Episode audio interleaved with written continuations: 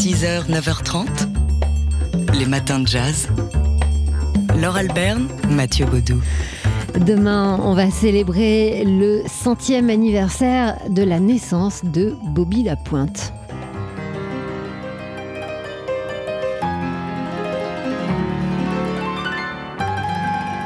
Je viens de poser la veste parce que je vais jouer du violon de zigane. Et le violon de zigane se joue sans veste. C'est pour ça que je joue du violon de zigane. Et puis mon oncle m'a dit, le violon, deux choses l'une, tu joues juste ou tu joues zigane. Moi, j'ai pas tellement le choix, je joue zigane. Il y en a qui prétendent que le violon ne supporte pas la médiocrité, c'est faux. Le violon supporte la médiocrité. La preuve,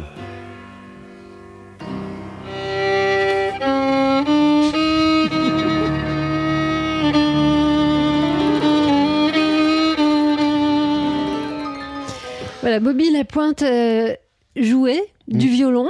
Tzigane, il chantait aussi un peu tzigane, sa, cadence était euh, incertaine, irrégulière, et c'est aussi pour ça qu'on l'aime. Ouais, il est parfois accompagné par Marc euh, Emler, pianiste de jazz, qui parle de lui comme un chanteur atypique qui se fiche pas mal de la métrique. Il lui donne souvent du fil à retordre d'ailleurs lorsqu'il s'agit de se produire ensemble. Et son entourage parle de lui comme euh, ayant un galop de taureau qui n'attend personne, solidement planté sur ses jambes. Le torse en mesure, euh, ballottant de gauche à droite au, au rythme de sa musique, à son propre rythme, on va dire. Alors bien sûr, il y a le rythme, il y a la musique, mais surtout chez Bobby Lapointe, il y a les mots, les mots pour lesquels il, dit, lesquels il disait qu'il avait un penchant naturel. Ouais, les mots et leur côté farce, j'en ai acquis une certaine technique, disait-il, et ne sais m'empêcher de mettre cette farce à toutes les sauces.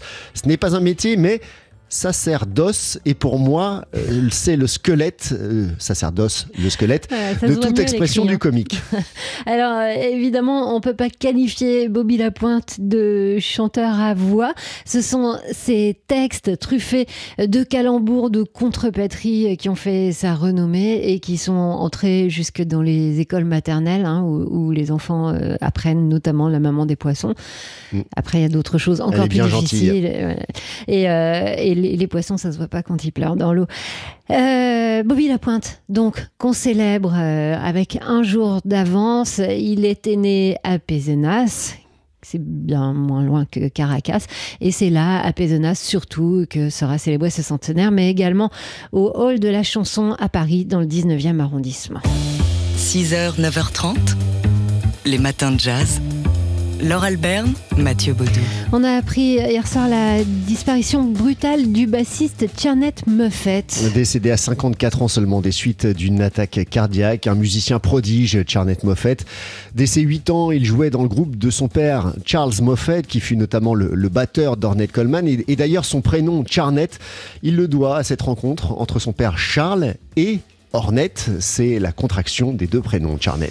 Ensuite, euh, il avait accompagné euh, du beau monde, hein, de Winton Marsalis à Art Blakey, en passant par euh, McCoy Tyner, Herbie Hancock ou encore Diane Reeves. Charnet Moffett avait signé son premier album comme leader en 1987 chez Blue Note avant de trouver place chez Motema Records à partir de 2008. Son 17e album, New Love, était sorti l'année dernière hein, sur ce label.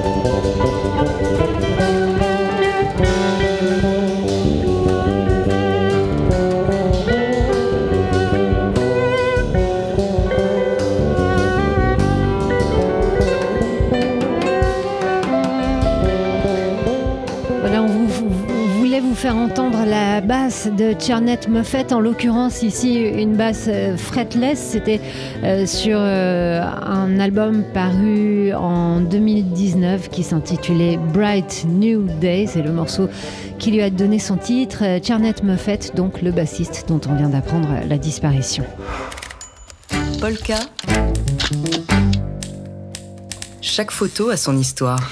Et comme tous les vendredis matins, on accueille Dimitri Beck de Polka Magazine euh, pour analyser la photo que vous avez choisie, Dimitri, avec l'équipe de Polka, euh, comme photo de la semaine. Et elle nous emmène à la Sorbonne. Il y a une ambiance crépusculaire sur cette image. La scène se déroule dans une salle de cours de l'Université de la Sorbonne à Paris. La pièce est éclairée par la lumière qui frappe sur le mur voisin à l'extérieur qui est en vis-à-vis de cette pièce. Elle plonge la salle dans une belle lumière de printemps. Un peu partout, du mobilier scolaire, des chaises par-ci, par-là et surtout trois longues tables sur lesquelles se réfléchissent la lumière, une fois de plus, qui guide notre regard vers un personnage, le seul sur cette photo. Il est en contre-jour. C'est une ombre chinoise le jeune homme est debout, habillé de couleur sombre, la tête recouverte d'une capuche. Il tague avec une bombe de peinture noire sur les vitres des fenêtres de la pièce. Sur celle de droite apparaît très distinctement la lettre A, cerclée, symbole anarchiste. Le jeune homme est encore en train de réaliser un second graffiti dont on ne distingue pas encore la signification. L'image a été prise par Corentin Follen, un photographe indépendant qui travaille pour ce jour-là pour Libération. C'était le 13 avril, donc le premier jour de l'occupation de la Sorbonne. Il est d'ailleurs l'un des rares journalistes, et pour pas dire un des seuls photographes à avoir pu accéder à l'intérieur de, l'université. Et il y a une raison pour cela, euh, pour, pour cela Laure, c'est que les journalistes n'étaient pas les bienvenus. Et quelques-uns d'ailleurs ont été refoulés et euh, sont fait dire qu'ils ne pouvaient pas rentrer. Alors, à l'exception des photos prises par Corentin Follen ce jour-là, pas d'autres images réalisées par des photographes de presse professionnels à l'intérieur de la fac, dans l'ambiance de siège de la Sorbonne tenue par des étudiants qui se antifasciste. Pas de liberté d'information donc, ou tout au moins extrêmement limitée pour ainsi dire sous contrôle. Alors faut croire que les images de la presse font peur, donc ils ont voulu garder le contrôle de cette image, de ce siège en étant anti-système. Alors paradoxalement, nous avons pu voir lors, euh, certainement vous avez pu le voir aussi, de nombreuses images et des vidéos sur les réseaux sociaux, entre autres celle de cette assemblée générale où ils votaient, où on voyait ces, centaines de jeunes. Et voilà, malgré tout, donc toutes ces images ont pu exister et, nous ont montré euh, la vie à l'intérieur. Et donc, euh, c'est très clairement un, rejet de la part de ces étudiants des médias traditionnels et en tout cas de, l'usage qu'ils font des, images. Ils veulent garder le contrôle de leur image. Et ça, d'ailleurs, sur les, les, quelques photographies prises par Corentin Follen, la plupart des étudiants étaient masqués, mmh. euh, capuchés et ainsi de suite. Et alors, bon, donc sur d'autres images, quelques-unes qu'il a pu réaliser en peu de temps, eh bien, il y a des tags dans les salles et dans les couloirs de la fac, comme avec des slogans euh, ni patrie ni patron, urgence climatique, le mot occupé qui est écrit à la craie sur un tableau noir. Voilà de nombreux slogans qui exprimaient les revendications et le mot d'ordre général de cette occupation. Ni Macron, ni Le Pen. Un refus de l'affiche donc du second tour de l'élection présidentielle dans laquelle la plupart de cette jeunesse contestataire à la Sorbonne en partie ne se sentent pas représentés, qu'on se le dise. Une euh, Sorbonne qui a été évacuée hein, depuis que cette photo a été prise. La photo de la semaine par Dimitri Beck de Polka Magazine que l'on retrouve dans une demi-heure dans les matins de jazz. Polka. Chaque photo a son histoire. Polka. Chaque photo a son histoire. Et on retrouve Dimitri Beck de Polka Magazine euh, pour prendre quelques nouvelles du monde euh, de la photo, du photojournalisme. Et à commencer, Dimitri, par euh, les résultats de la vente solidaire dont vous nous avez parlé la semaine dernière avec Adélie de Ipanema. Exactement, c'était trois jours pour l'Ukraine et elle a, cette vente, a, qui était une vente en ligne solidaire, a remporté un très grand succès. Le montant des ventes a atteint un total de 110 000 euros. Donc la totalité des bénéfices de cette vente va être être versé à la Fondation de France pour venir en aide aux familles ukrainiennes en exil. Voilà, donc on remercie vraiment tout le monde. Déjà les 38 photographes qui ont participé à cette euh, opération et bien évidemment à tous les généreux acheteurs.